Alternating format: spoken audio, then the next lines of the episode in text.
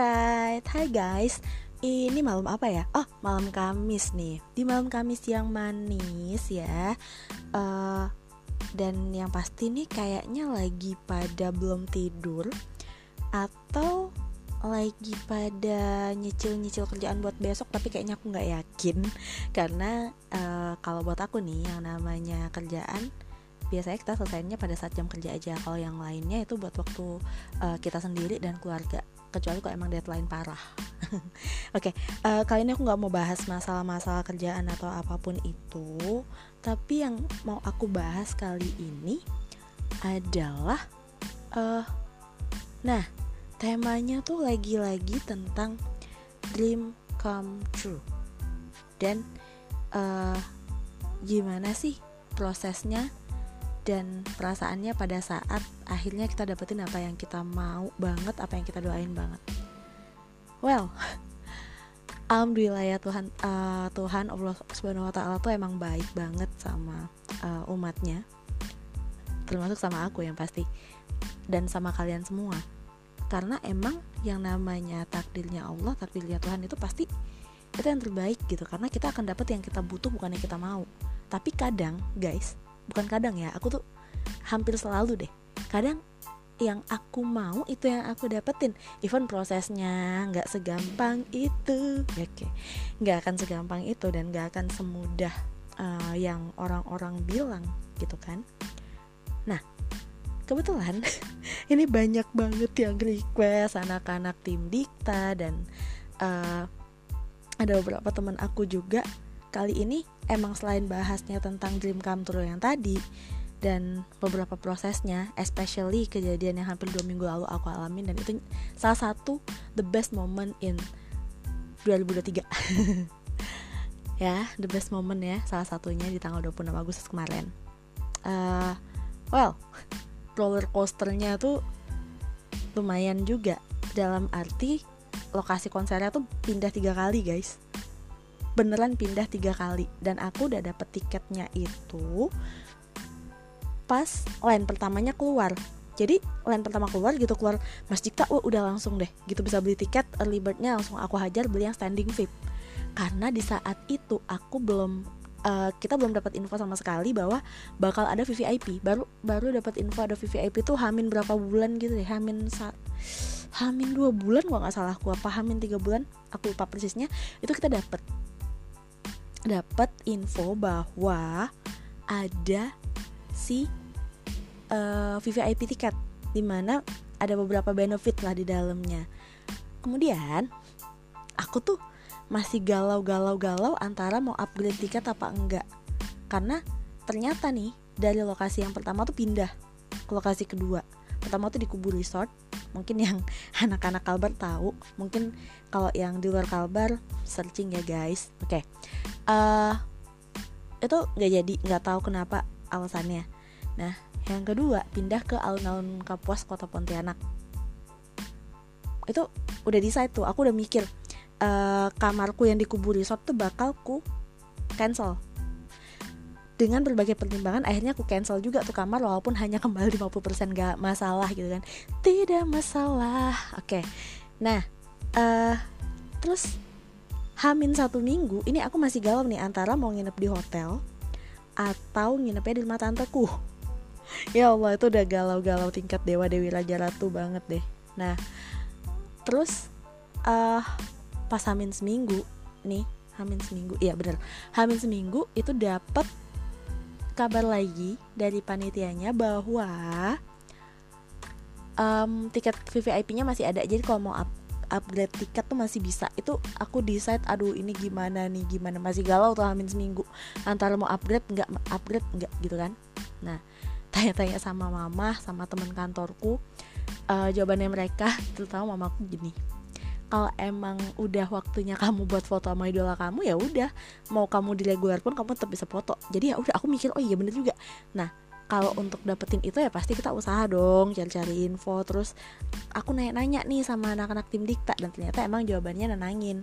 Katanya mereka biasanya kalau udah standing VIP lu pantengin aja kak di di stage paling depan lu cari yang posisinya tuh agak tengah-tengah gitu kan agak tengah-tengah panggung tapi lu dia usahain tim Dikta Pontianak tuh agak di bukan agak ya agak di di posisi paling depan gitu loh wah udah mikir nih udah mikir buat atur strategi bareng sama uh, teman-teman tim Dikta Pontianak itu udah janjian tuh nanti gimana gimana nya mau ketemu uh, di lokasi dan segala macam. Tapi pada saat itu lagi-lagi aku belum booking hotel guys, karena aku ngerinya pindah lagi tuh lokasi. Akhirnya uh, gitu keluar si lokasi yang ketiga ternyata tuh udah fix kan. Begitu aku di M panitianya emang beneran udah fix ya udah besoknya aku langsung booking kamar. Dan ternyata harga kamarnya udah naik. Gak apa-apa deh udah aku booking. Gak masalah ibaratnya duit bisa dicari tapi momen sama uh, idola kita tuh kapan lagi gitu loh. Udah nggak mikir budgetnya bodoh amat gitu kan udah uh, langsung booking kamar hotelnya payment. Udah tuh udah tenang. Lega gitu kan. Nah trouble lagi. Ternyata cutiku hanya di approve satu hari. Baiklah nggak apa-apa. Udah kebayang capeknya gitu kan karena mau pelatihan dan segala macam oh my god gitu. Terus ya udahlah. Uh, event satu hari tapi itu tuh di hari H. Jadi aku hari Jumatnya itu karena konsernya Sabtu kan Jumat siangnya itu berangkat berangkat lah aku setelah pulang sholat Jumat uh, dan setelah pulang kantor ya. Berangkat sampai uh, sampai tuh aku masih di rumahnya tanteku karena aku baru nginep di hotel itu di hari Sabtu Sabtu jam 2 siang tuh baru check in sekalian rencananya mau tukar tiket sekalian guys gitu. Karena kebetulan uh, eventnya itu di halaman samping hotel tempat aku nginep. Nah itu udah tuh ada ada sepupu aku tuh yang di Pontianak udah pada yang kak ini udah ada balihonya kak. Ini udah aduh udah stres banget deh. Dan tambah lagi malamnya jam 12 malam itu dapat info ngejeger bahwa Isyana nggak jadi dateng. Ah udah deh makin gila deh tuh. Udah ya dua overthink gitu kan. Takutnya kenapa kenapa tapi aku beruntung. Anak-anak tim dikta lagi-lagi ya thanks God kalian baik banget juga. Ada um, Mbak Santi, Emily, Isti dan kawan-kawan yang pada nenangin banget malam itu. Mereka yang sering ingetin kak lu jangan overthink. Mbak Santi tuh eh beb lu jangan overthink ya. Besok jangan lupa makan bla bla bla bla. Oh panjang banget ingetinnya. Oke akhirnya aku decide jam setengah tiga pagi udah taruh handphone aku tidur karena emang lagi nggak boleh sholat aku tuh baru bangun jam 7 pagi. Terus langsung hal pertama ada aku kepoin uh, IG IG story dari semua tim Dikta Wicaksono Project. Karena Mas Dikta nggak bikin nggak bikin story dan emang nggak mungkin bikin kalau dia lagi trip kayak gitu. Kecuali cuma nge punya orang. Udah udah lumayan hafal kan. Nah aku lihat eh mereka udah trip nih gitu jam jam 9 apa jam 10 pagi lihat lagi oh udah di Pontianak. Oh udah udah lega tuh udah lega. Paling nggak udah satu kota sama mereka. Nah begitu jam satu lewatan itu dari rumah tanteku ke hotel deh. Kita pakai grab aku sama mama Nah, kita nunggu check-in ternyata kita datangnya kecepatan, guys. kecepatan setengah jam dong, jadi nungguin kamar ready. Dan biasanya kan kamarnya uh, ready-nya agak cepet ya, tapi itu hampir setengah tiga so, hampir setengah tiga siang baru kamarnya ready. Nah, gitu kamar ready tuh nggak lama sepupu aku datang berdua nih, adik-adik aku datang. Ya udah aku minta touch upin makeupku dulu sama adik aku. Ah, minta pasangin eyeshadow doang. Karena selebihnya aku udah pakai. Terus apa? Uh, gitu udah udah nih udah ready semuanya uh, termasuk kado dan yang lainnya udah ready baru deh turun ke bawah tuker tiket dan ternyata pada saat mau tuker tiket kan niatnya mau balik lagi. Aduh ternyata nggak bisa karena kita mau apa ya mau spend tempat mau mikir masang spanduk dan yang lainnya. Oke deh. Udah tuh udah dipasang. Eh udah udah antri tiket. Um, bukan antri tiket ya tapi aku tuh tuker tiket dulu sorry sorry. Aku tuker tiket dulu abis itu balik lagi dan ternyata kamar belum ready. Uh, ya udah nggak lama nunggu kamar ready terus aku, aku langsung naik ke kamar. Dan itu sebelum uh, kamarnya ready ternyata ada temennya mamaku di hotel itu. Dan thank you tante udah bantuin uh, biar kamarnya lebih cepet ready dikit gitu. Dan akhirnya kita dapetnya tuh di lantai 5 terus dapat info berharga dari resepsionnya bahwa Mas Dikta and tim nginepnya satu hotel sama aku. Ah itu udah pengen ya Allah udah udah seneng banget gitu kan. Terus pertama tuh kayak foto di uh, layarnya gitu layar kecilnya gitu bahwa ada acaranya Mas Dikta di situ. Ya udah foto gitu kan.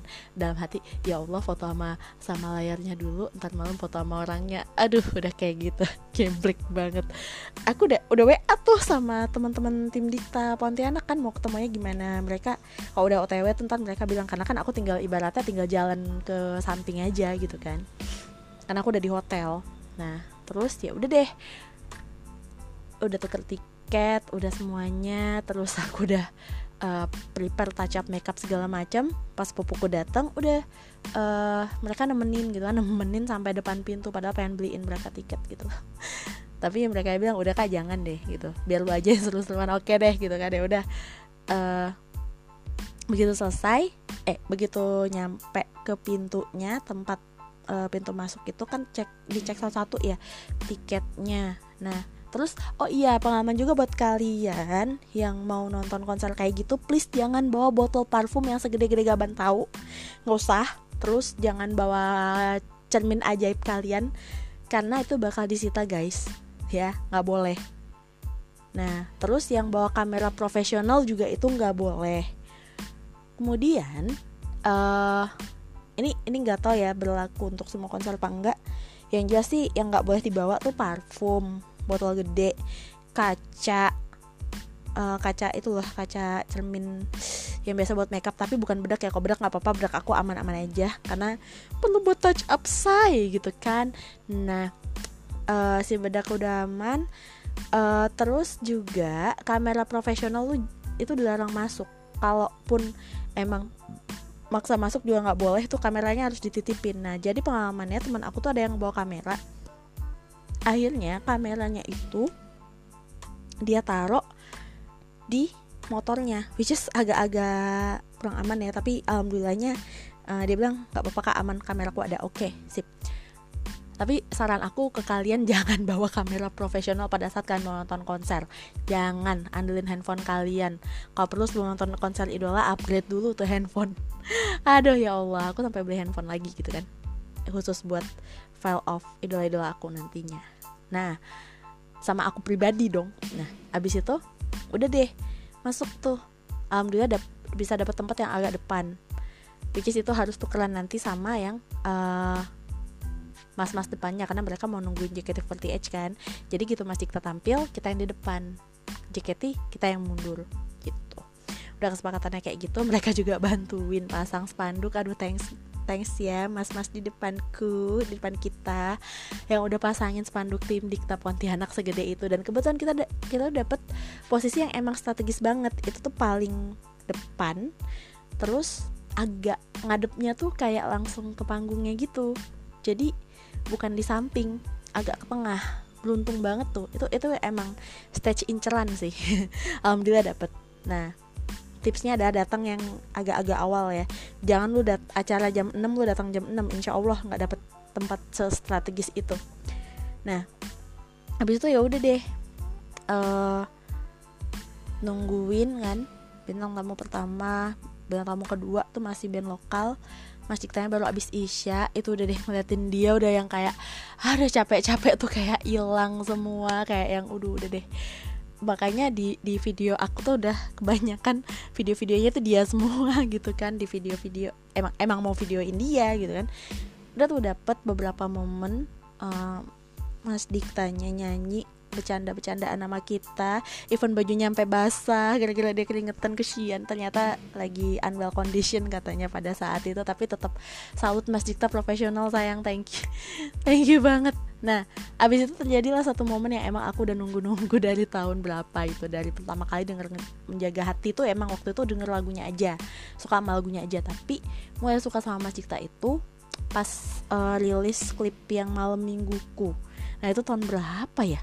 Pokoknya pokoknya lagu itu deh. Aku mulai suka gitu. Mulai suka tapi nggak terlalu edik. Baru ediknya tuh setelah dia punya EP sendiri ini yang ada di Spotify kalian dengerin ya. Lagunya bagus-bagus semua ada enam lagu dan enak-enak semua.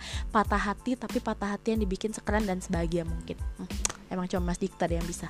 Hanya kau yang bisa membuatku bahagia. Itu salah satunya. Itu salah satu lagunya dia judulnya harusnya bersama. Aduh promoin. Nah uh, setelah itu udah tuh. Aku tadi uh, langsung keluar lah gitu kan begitu. Mas Diktanya udah apa namanya udah pamitan segala macam dan aku udah nitipin kado ke panitia panitia nitipin ke manajemennya Masta jadi udah aku udah berasa aman deh tuh kan. Terus teman-teman yang lain pada mau nungguin bintang, bintang tamu yang selanjutnya gitu. Aku udah nggak nggak mau nunggu gitu kan. Ya udah deh aku ngelipir tuh keluar dengan berbagai cara. Aku keluar dari lokasi dan langsung menuju ke lobby hotel. Kemudian aku tuh duduk sempat selfie selfiean juga di lobby hotelnya. Ternyata eh uh, nggak sampai setengah jam ya ada ada beberapa wartawan gitu aku langsung duduk di dekatnya mereka. Eh enggak aku duduk dulu terus habis itu mereka numpang duduk di dekat aku. Ya udah deh aku kasih. Ternyata mereka tuh mau nungguin Mas Dikta.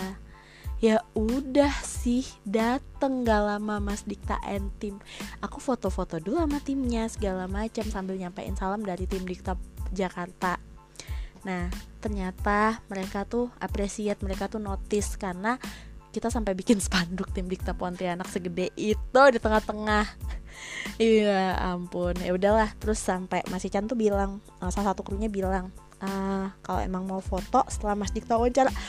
What? Aku tuh kayak yang aku nggak perlu ngomong tapi tuh mereka udah tahu gitu loh. Itu kayak ya Allah aku nggak perlu ngomong tapi mereka udah tahu. Ini pasti jawaban doa aku nih. Bener dong. Akhirnya aku bisa foto sama Mas Dika bahkan bisa salaman juga. Fotonya lumayan mepet. Aduh kaum hawa yang kita dikta aku beruntung tanggal 26 kemarin. Yang uh, malam minggunya sama Ayang mungkin udah mainstream ya. Aku sama idola aku malam minggunya. Hmm, date with Mas Dikta. Ay judulnya sedap. Oke aku cuma mau bilang di sini bahwa banyak banget yang bilang kalau lu kalau mimpi jangan ketinggian ntar kalau bangun sakit apa segala macam.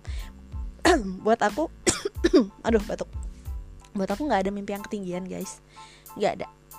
Karena kita pada saat meminta sesuatu kita minta sama yang maha kuasa sama yang maha segalanya dan buat Tuhan gak ada yang gak mungkin. Selama kita percaya sama Tuhan.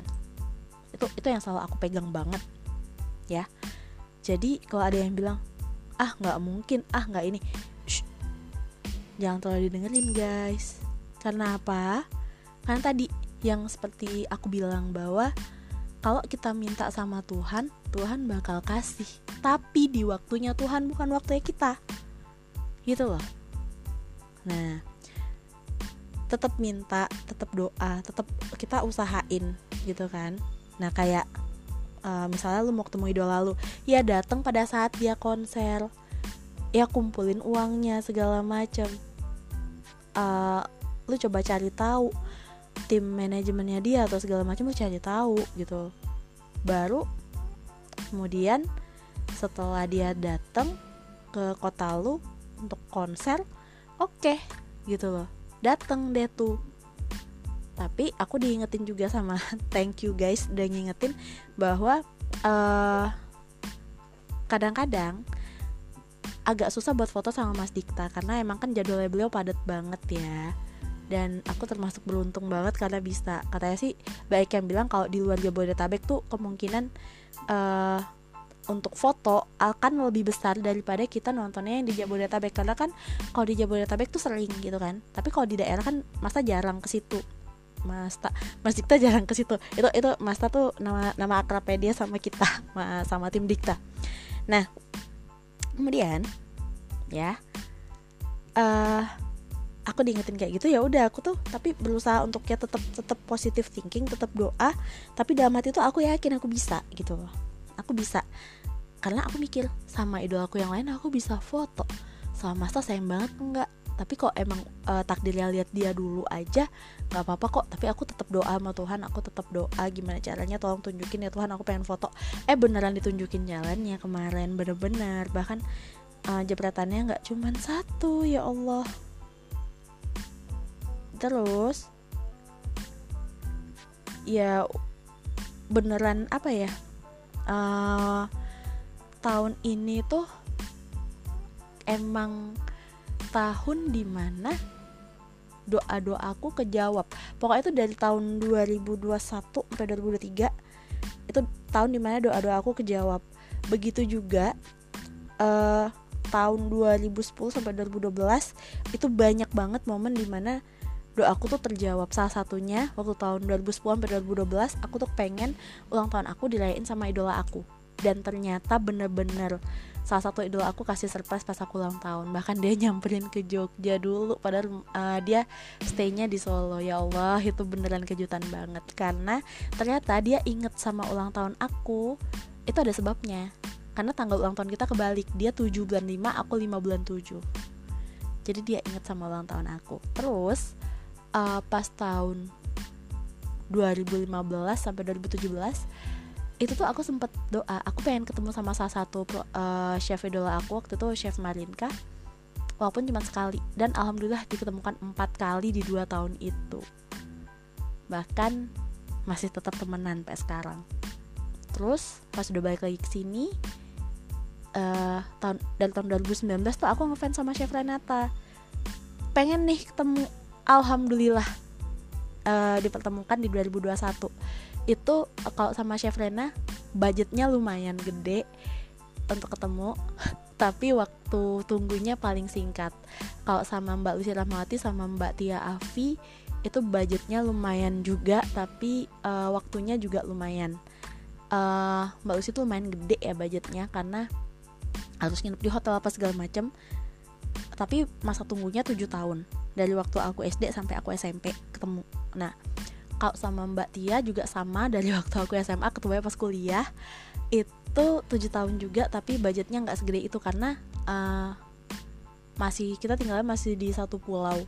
Dan Mbak Tia pada akhirnya setelah nikah dia tinggalnya di Solo. Jadi Jogja Solo nggak jauh lah guys gitu kan. Sama Chef Marinka nggak segede itu juga budgetnya. Tapi waktu tunggunya lumayan tiga tahun uh, ketemunya empat kali alhamdulillah. Bahkan dia yang sering uh, kasih oleh-oleh apa segala macam buat aku aku juga gitu gitu.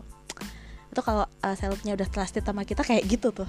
Uh, kadang kita yang suka dikasih gift sama mereka. Hmm. kalau sama chef Rena masa tunggunya?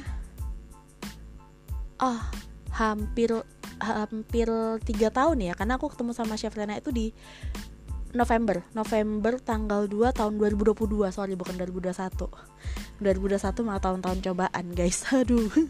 Tahun-tahun cobaan yang bikin nangis tuh. 2021 sampai uh, eh, 2022 pertengahan itu tahun-tahun yang penuh cobaan banget. Mulai dari aku kecelakaan dan yang lainnya. Nah itu mulai tahun 2002 akhir yang abis ketemu sama Chef Rena mulai tuh jawaban doa-doa aku eh sorry bukan 2000 tuh kan.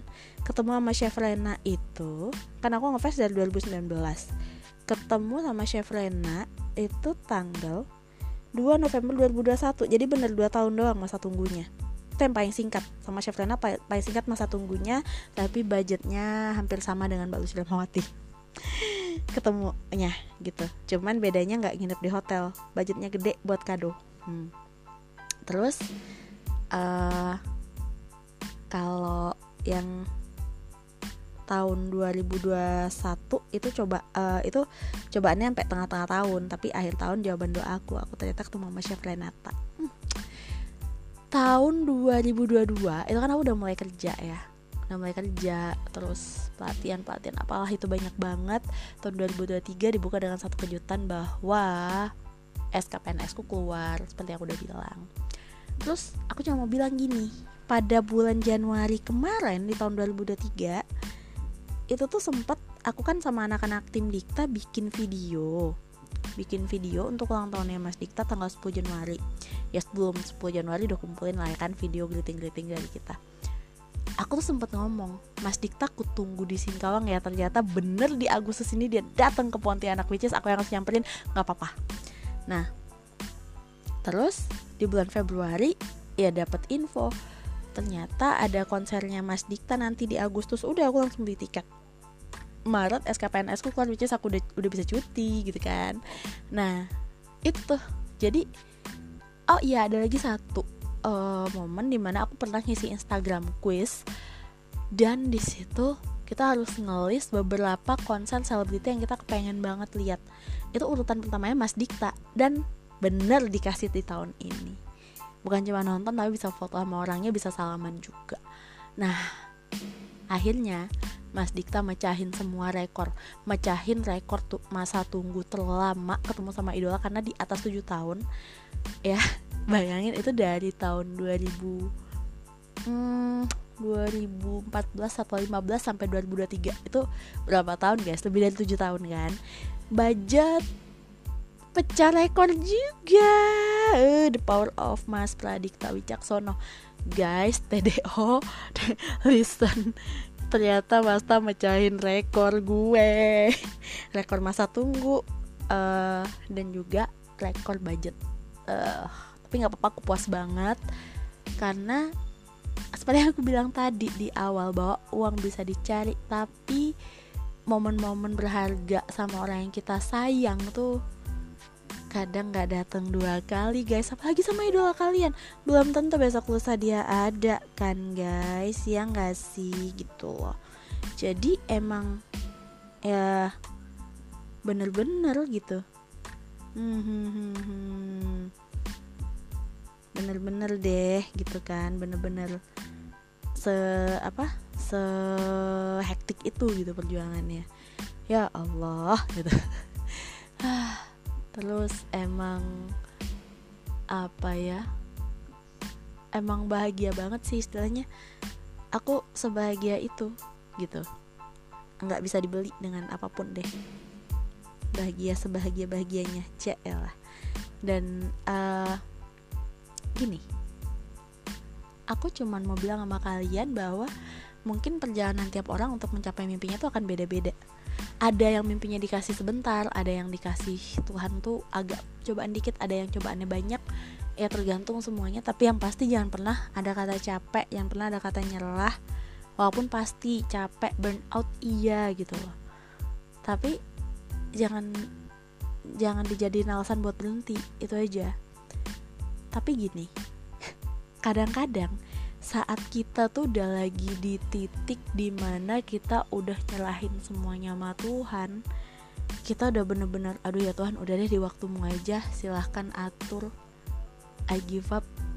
Ternyata di saat itu juga tangan-tangannya Tuhan dan miracle of God tuh bener-bener kerja. Bener-bener yang oke okay, kamu harus gini kamu harus gini. Itu bener-bener udah udah ada jalannya aja udah tetep tetep tetep udah ada jalannya. Dan alhamdulillah bisa banget untuk kita lewatin. Dan pada akhirnya kayak yang hampir dua minggu lalu gitu aku bisa foto sama Mas Dikta bisa lihat dia langsung dan ternyata ganteng banget. Senang deh tahu gitu kadonya dikasih langsung kak. Ada beberapa yang bilang kayak gitu. Ya tapi mungkin itu jalannya Tuhan nggak apa-apa. Itu kayak gitu kan. Dititipin ke manajemen juga nggak apa-apa pasti nyampe. Nah ya udah. Uh, gitu udah selesai momen itu. Masih kayak berasa mimpi ini beneran gitu. Aku masih kayak gitu gitu. Tapi itu satu kenyataan yang emang ya Allah ternyata segala sesuatu kalau ada di waktumu bener-bener itu amazing gitu. Dan memang bener-bener uh, di sini aku cuma mau bilang sama kalian tetap tetap mikir positif tetap kalian mikir bahwa Tuhan tuh pasti kasih apa yang kalian mau di waktu ya Tuhan bukan di waktu ya kalian. Gitu juga. Nih ini agak-agak nyelempet. Banyak nih yang nanyain aku nih kayak kapan? segala macam ya aku serahin nama Tuhan. Waktu ya Tuhan tuh pasti yang terbaik belum tentu kan misalnya aku nikah sekarang belum tentu nih aku bisa ketemu Mas Dikta dapat kerjaan yang pas yang sesuai yang aku minta terus dapat uh, istilahnya teman-teman baru yang baik-baik dapat uh, bisa kenal sama tim Dikta juga bisa kenal sama manajemennya Mas Dikta yang sekarang terus uh, bisa ketemu sama Chef Lena belum tentu kalau aku nikah di saat-saat itu aku bisa dapetin itu bisa jadi beda gitu. Dan alhamdulillah uh, wishlistku tuh eh idola aku ada tuh dua tiga empat lima enam. Lima aku udah ketemu satu lagi nggak bisa karena beda alam. Tapi tetap aku doain. Nah uh, kerjaan udah. Kalau tipe jodoh pengennya sih standar of anak-anak TDO ya yang ah, mirip-mirip Mas Dikta dari sifat baiknya, karakternya. Nah, karakternya dia yang apa? Uh, meratukan pasangannya, karakter dia yang uh, support pasangannya, mau belajar uh, tentang profesi pasangannya, terus mau berusaha lah pokoknya support apa pun yang pasangannya suka dan family man. Yang kayak kayak gitu tuh tipe-tipe yang bisa meluluhkan aku dan yang pasti cowok itu harus cerdas harus bisa sayang sama mamaku juga. Karena kalau semua semua itu nggak ada kayaknya susah. Kayaknya susah. Dan kalau untuk pendidikan banyak yang bilang harus level sama lu nggak kak? Nggak. Karena uh, balik lagi selain uh, pendidikan faktor yang paling penting adalah experience dan juga pola pikirnya dia. Dia kalau open minded pendidikannya di bawah aku nggak apa-apa. Dia pendidikannya di bawah aku tapi dia bisa cerdas wawasannya luas dia open minded nggak suka mengotak-ngotakan sesuatu terus dia bisa uh, ngehargain aku sebagai pasangan ngedukung hobi aku ngedukung kerjaan aku dan gak cemburu sama idolaku poin plusnya itu gitu loh. Tapi emang apa ya ini banyak yang bilang ya kalau Mas Dikta kan uh, karakter suami idaman TDO emang iya lagi ya emang iya lagi. Aduh kayaknya guys kalau kita dikumpulin bikin negara sendiri nih yang karakter calon-calon suaminya mirip-mirip Mas Dikta semua.